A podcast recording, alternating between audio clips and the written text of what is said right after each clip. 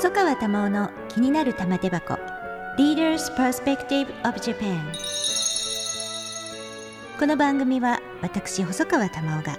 各分野のリーダーと話題のテーマを取り上げて日本のあるべき姿を世界に発信します。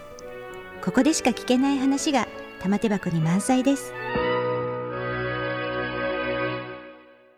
エピソード2第2回のプログラムでお話をお伺いするのは衆議院議員の岸田文雄さんです。はい、岸田さんこんにちは、はい、こんにちは。どうぞよろしくお願いします。よろしくお願いいたします。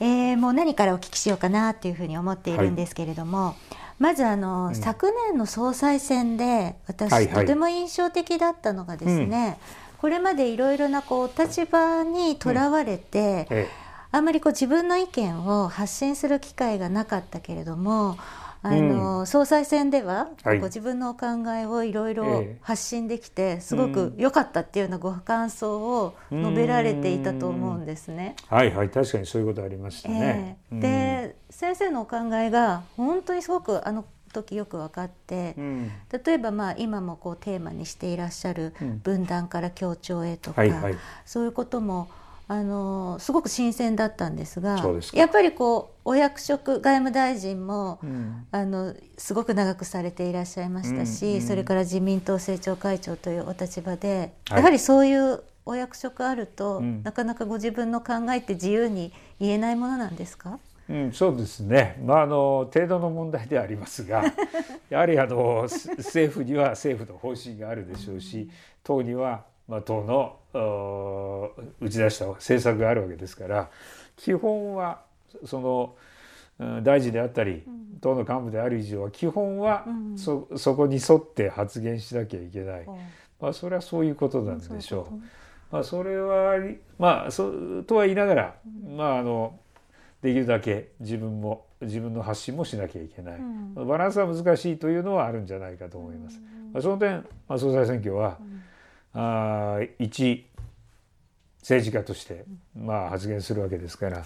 まあ、より自由に発言ができる。この違いは間違いなくあるんじゃないでしょうかね。やっぱり自分の考えとちょっと違っても、うん。立場的にそうだと思いながらうんおっしゃらなきゃいけない時が結構あったっていう。うん。まあ、あの基本はあのお政府や党の方針にのっとって発言をしなきゃいけない、えー例えば大臣や政調会長がね、全く違うことを言ったらそれは、えー国民は混乱するでしょうから、まあ、どうしてもそういう役職役目を果たすということを考えたならば、まあ、いうことにもある程度、まあ、制限はするししなければならない、うん、あるいはコントロールしなきゃいけない。まあ、これはまあ、まあ、どの立場に立っても同じことでしょうけどね、まあ、それと比べれば自由に発言できる機会であった総裁選挙は、うん。そういうことでしょう。うん。なかなか気分いいものでしたか、うん、そうですね。あの、うん、まあ振り返ってみると気分が良かったですね。はい。でもやっぱり政治家ですから、うん。私たち国民もその方の考えっていうのをすごく知りたいなといつも思うんですね、うん。まあ、お立場もいろいろおありだとは思うんですが、はい。でその時にその聞く力っていうのがリーダーとしてすごく大事だっておっしゃってたと思うんですけれども、その逆を言うとですね、まあその時のとは言いませんが、うん。やっぱり聞く力が足りないんじゃないかと思う人うん。もご覧になってこられたという感じですか？あのね、ねまあ誰が足りなないという批判をしてるわけではなくして、あの時ちょうど、えーっと去年の9月が総裁選挙ですから、その年の初めからコロ新型コロナウイルスが、えーこの感染拡大していった、まあ、その中での総裁選挙だったわけですが、あのコロナ対策も含めて、まあ、当時の大きな政策議論になるう政策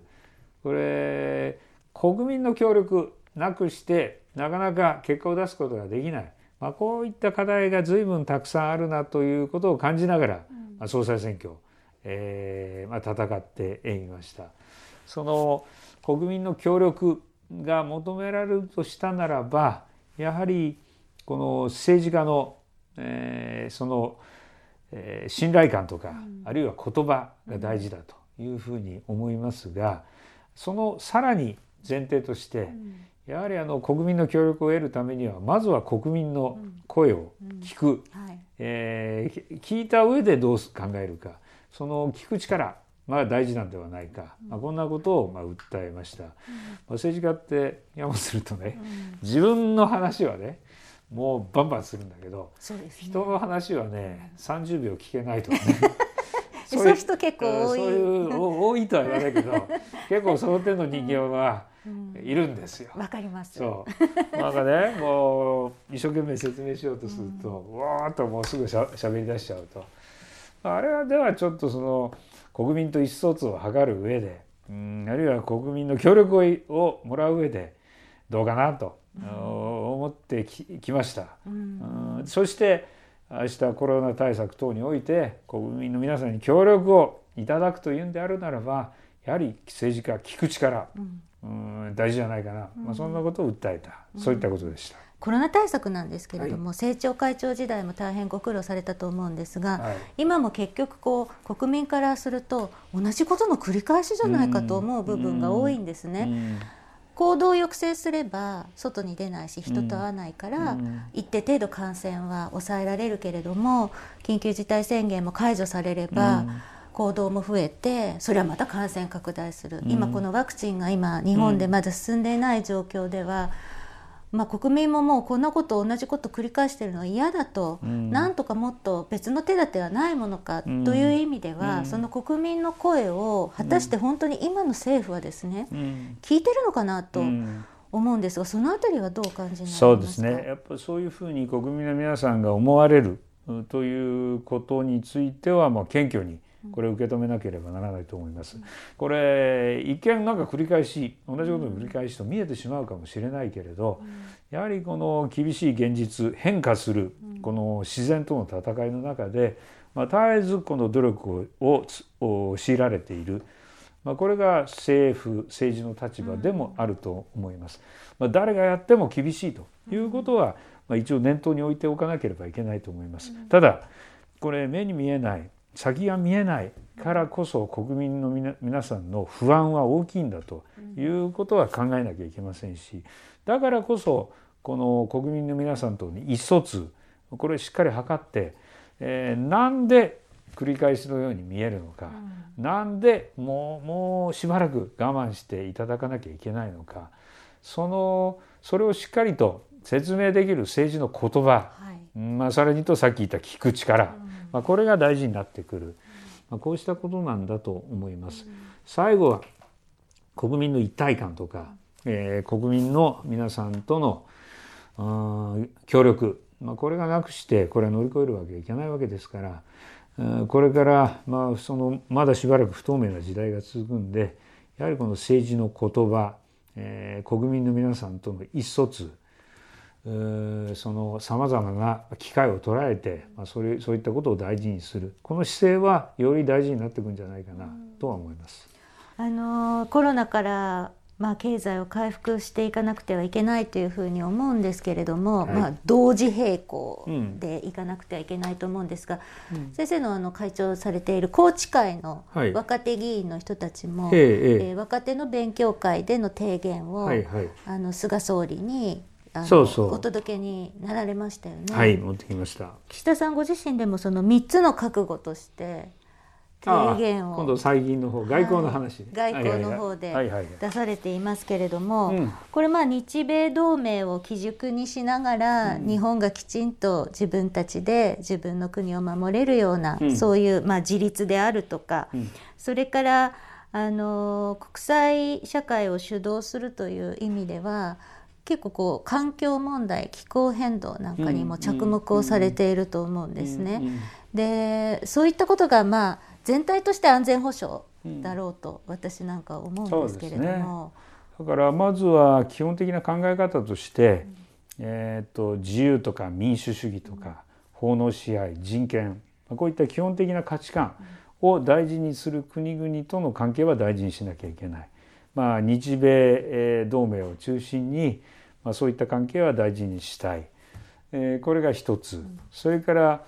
えーそうは言っても東シナ海南シナ海もう日本を取り巻く安全は安全保障環境大変厳しいものがある。その中にあって国民の命や暮らしをしっかり守る。これは政治として大変重要な責任ですので、えこれもまた日米同盟も大事にしながらしっかりとした体制を作っていく、まこれが自分の国を守る覚悟。そしてもう一つは最近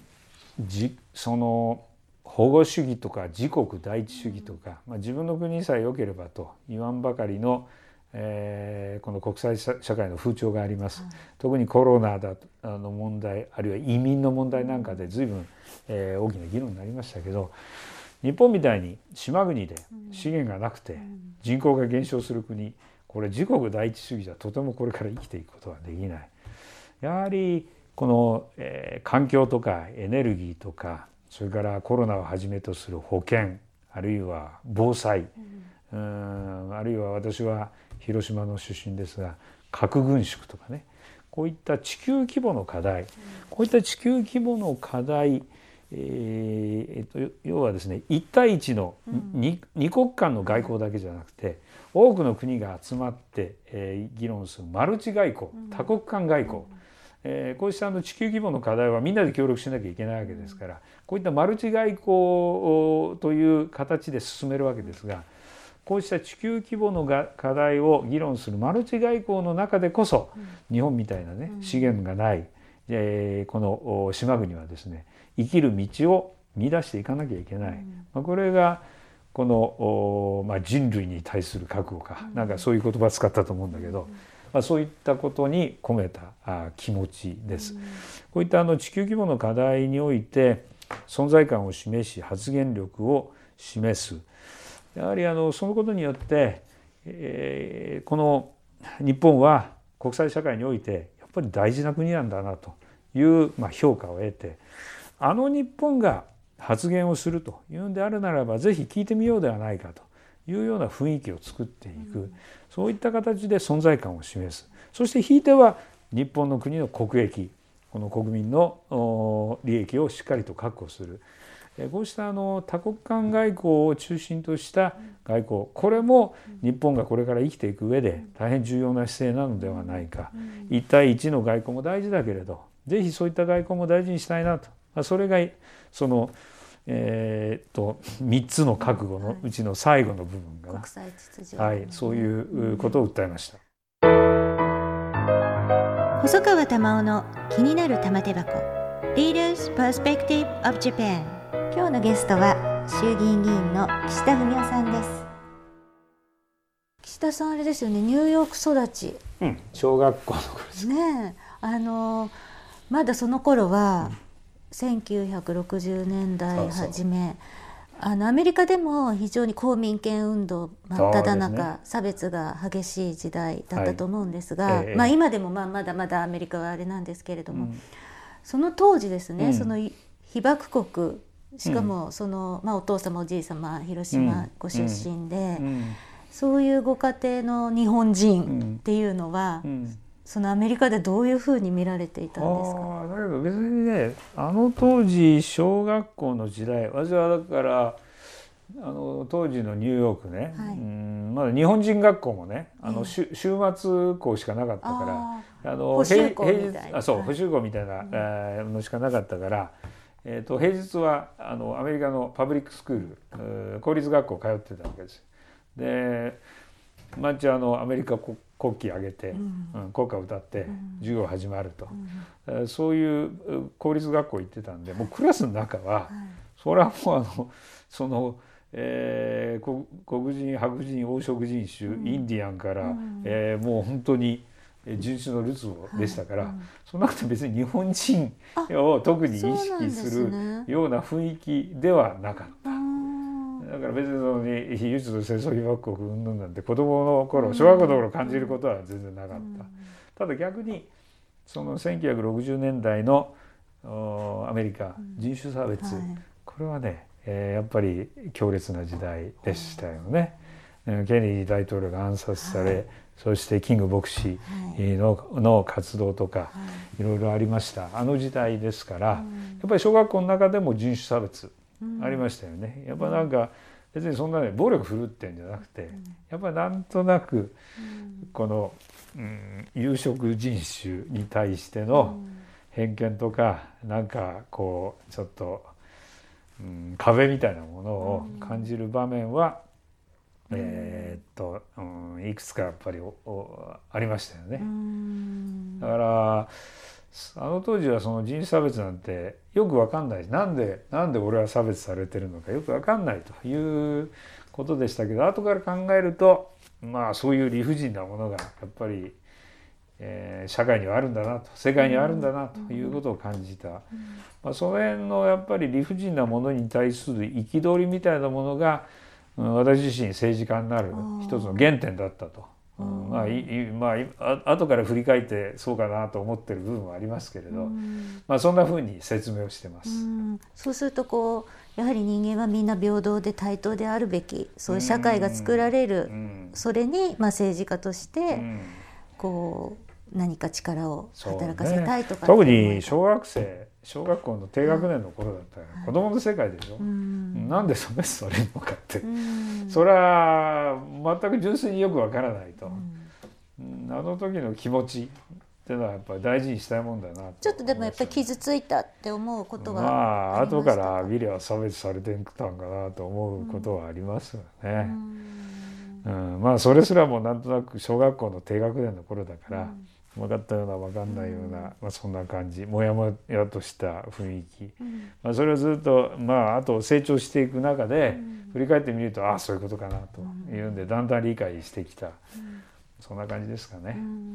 そのの小さい頃にニューヨークで育たれた、まあ、その差別の問題だけではない感覚っていうのは今この日本で政治家をやられる上で何かこうあ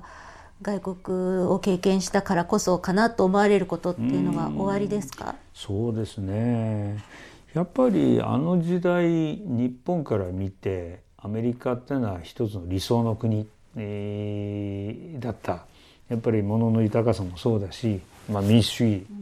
の,、の本家本物、まあ、そんな感じもあったし、まあ、ケネディ大統領の存在とかやっぱり日本にとって一つの憧れみたいな国でしたんで、まあ、その国に行って、うん、その生活した経験っていうのはやっぱり今でも、うん、なんかこう、えー、心の中に残ってるのかなと。やっぱアメリカに対する思い、うん、アメリカに対する憧れとか理想、まあ、そういった思いってのは今でも残ってるのかなという気はします。うん、今年秋には総裁選自民党総裁選あるんですけれども、はい、これにはやはり先ほどおっしゃられたような外交の3つの覚悟であるとか、うん、それから今まあ敵基地攻撃能力なんていう言葉も、うん、あのありますけれども。うんまあ、私はこう政治不信をですね、払拭をするとか、こういうこと非常にあの今度の総裁選でぜひ候補の方には打ち出してもらいたいなと思いますけれども、まあ、夫婦別姓であるとか女性活躍それからデジタル田園都市国家構想なども先生提言されてます、うん。はい、こういうことをやっぱりこう政策として打ち出されていくっていうことになりますそうですね。ぜひあの去年の総裁選挙で打ち出したことは大事にしたいと思いますし、うん、基本的な考え方はこれからもしっかりと訴えていきたいと思いますけどやはり時代は世の中どんどん変化してますからより具体的なやっぱり肉付けをしていかないと。うんその考え方だけで、えー、じゃあどうするんだよっていうことじゃ十分とは言えないんで、まあ、基本的な考え方にしっかり肉付けをしてよりうん分かりやすい国民の皆さんに届くような政策を打ち出すことができたらなとは思います。だ相談選挙これから政治日程考えるとね衆議院選挙は間違いなく10月にあるわけですけど、はい。はいこれから10月までに衆議院選挙をどっかでやるとか考えると、うん、総裁選挙が日程的にどうなるんだろうなってそういうのもありますねちょっとよく分かりませんよね。前倒し、うん、いやいや全くでも,、ま、でも衆議院選挙は必ずやらなきゃいけないわけだから、ね、総裁選挙どこでやるのかな、うん、今だと9月末ですからね任期が。あの総裁の任期が、ね、そうそうそう、うん、でもまあいろいろそれはまあ、衆議院の総選挙はもうこれは変えることが10月までやらなきゃ変わらなきゃいけないけれど、うん、まあ、それとの関係で、まあ、あの党の、うん、その党則等をいろいろと柔軟に考えるということはあるかもしれないですね。なるほど。それは初耳で、うん、まあでも総裁選でやっぱりどういう考えを持っているのかっていうのはまあぜひ国民としては聞きたいなというふうに思いますね。まあ、大事な機会で、ね、大事な機会ですよね。うんうん。あともう一つはですね政治家を志した理由先ほどニューヨークのご経験というのもありますが、うん、具体的には、ちょまあ、具体的というか直接的にはこれっていうことはどういうことだったんですか？といや、えー、とやっぱり振り返ってみると基本的な思いはあそこに原点があると思ってますが、うん、まあ、その後再度で、まあ、学生をやって、それから社会に出る時にね、うん、まあ社会の何たるかもわからない状況ですから、まずはあ働いてみるところから始まっていろいろ経験する中でやはりあのあの原点に前戻って政治家を志そうという気持ちができてきた。何かに誰かに言われたとかね何かきっかけがあったっていうわけでもな,、ないのかなとは思います。自然にそういうふつふつとそういう思いがずっと続いてきたのかな、うん、そんなふうに思います。あのお父様もおじい様もというそのご家庭も、まあ、それももちろんありました。ますよね。うん、ただまあそれでそれだからなったというのではないと思ってます。やはり私自分の人生ですからいろんな選択肢はもちろんあったわけです。うんまあ、その中で、えーまあ、最後はもう自分で決めたそういうことですね。なさってみていかがですか？うんあのはい、えー、大変なあ責任を担わなきゃならない仕事だとは思いますがやりがいもあり、うん、うん。もうあのぜひ、えー、自分で選んだ道ですから、うん、しっかりと努力をしたいと思いますし、えー、やはり政治は国民の皆さんのものですから、うん、ぜひ社会や国民の皆さんに、うん、少しでもお返しができるような、うん、結果を出したいもんだなと思います。聞く力で。そうですね。はい。ぜひこれからも頑張っていただきたいと思います。ありがとうございました。ありがとうございました。細川玉緒の気になる玉手箱玉緒細川賞 Leaders Perspective of Japan エピソード2ゲストは衆議院議員の岸田文雄さんでした皆様いかがでしたでしょうか？次回は衆議院議員の柴山雅彦さんにお話をお伺いしてみたいと思っています。